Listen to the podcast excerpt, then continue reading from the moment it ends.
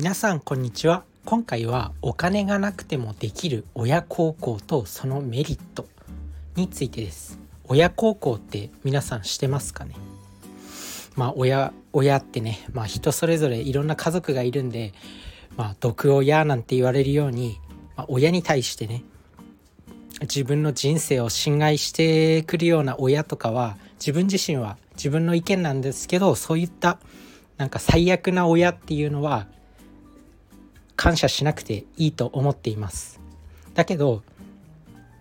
まあ普通の普通の親っていう言い方もあれなんですけどまあ育ててくれた親、まあ、ある程度普通に育ててくれた親なら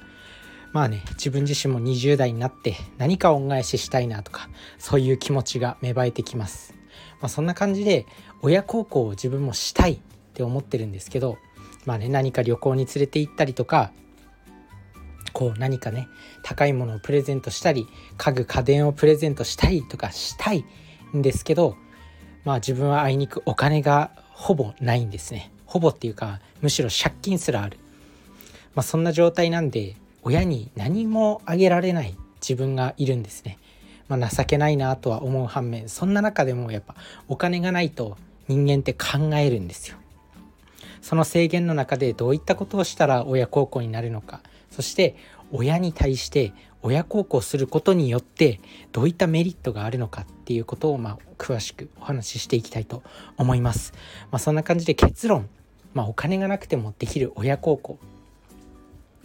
まあ、それは一緒に自分自身が料理を作る。一緒に料理を作ることとあともう一つ、まあ、2つあるんですけど一緒に料理を作ることと一緒に、まあ、将棋とかオセロとかなんかそういった何て言うのボードゲームとか結構おすすめです。でまあオセロ、まあ、1,000円ぐらいで Amazon で買えますよ。料理を一緒に作るなんていうのも一緒にね食事できるんでまあ別にそんなにお金かかるわけではないですそういった高価なブランド物プレゼントしたり高価な旅行をプレゼントしたりするよりも全然安い値段でできるっていうのとめちゃくちゃ効果が高い。効果っていうか親孝行の何効果が高い。なんだろう。何気なくやっぱり親親からすると子供が元気でいてくれるっていうのが一番の喜びでありまあ感謝感謝というかまあいいよかったなって、まあ、子育てしてよかったないてくれるだけでいいなって思ってくれてる親が多いと思います。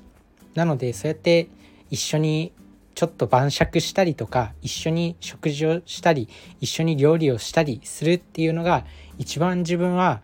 なんかお金がなくてもできる親孝行の中でいいなっていうふうに感じてます。でこれ両親と、まあ、そうやってコミュニケーション取ることで自分自身のその精神的な不安とかも改善されるんですよ。やっぱ人と触れ合うことっていうのはオキシトシンっていうね精神を安定させるホルモンが分泌されるんで、まあ、それがねしっかりと分泌されることによって、まあ、自分自身もこうメンタルを改善できる。で親にも、まあ、そういうね恩恵がある、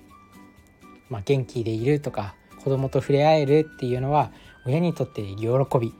なのでまあどちらもウィンウィンなんですね。自分はメンタルを改善できるし親にとっては喜びになる。まあ、親孝行になる。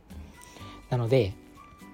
まあ、是非ね親孝行やってるやってない人は、まあ、そういった簡単な親孝行をしてみるといいと思います。で一緒に料理作る時おすすめ結構餃子ですね。餃子おすすめです。なんか一緒に母親とこう餃子の皮に何種を包む作業っていうのを一緒にやってる時になんか結構会話できたりするんですよねいろいろ。あとは親と自分はよく実家に帰った時にオセロをやるんですけどめちゃくちゃいいっすよオセロ。将棋とかだとちょっと時間がかかりすぎちゃうんですよね。まあもちろん将棋面白いんですけどオセロめちゃくちゃちょうどいいんですよ。オセロはルールもシンプルだしなんかねこうちょうどいい時間でできるっていうのかな。なのでオセロと餃子。オセロと餃子作り。親孝行にはとってもおすすめです。そして自分の精神も改善する。是非やってみるといいと思います。まあそんな感じでね親孝行のメリットをお話ししてきました。皆さんは親孝行しているでしょうか？まあね小さい頃から、まあ、反抗期とかあった人とかはね結構迷惑かけたなって。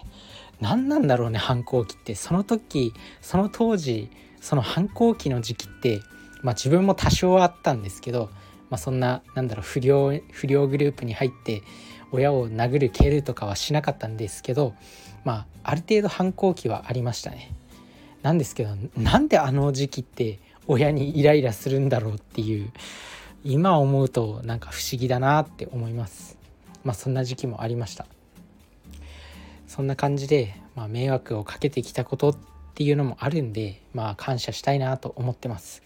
まあ、親孝行するのが今一番幸せというかなんか親とそうやってオセロやってる時間とかまあ団らんの時間っていうのが結構今今の人生で一番幸せなんですよね。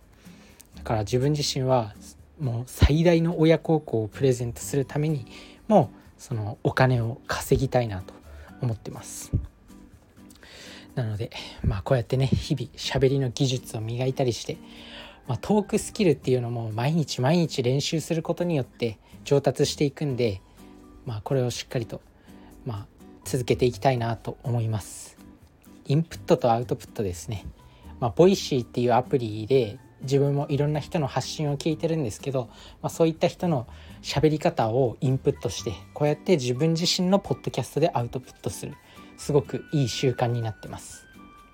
まあ、なのでしっかりと今まだねどん底の借金ある状態ではあるんですけどここから這い上がってやるっていう気持ちでいきたいと思ってます。まあ、そんな感じで今回はね親孝行のメリット親孝行のおすすめの方法2つ、まあ、お話ししてきました。まあお金がなくてもできる親孝行ということでね、是非やってみてください。それじゃあね、バイバーイ。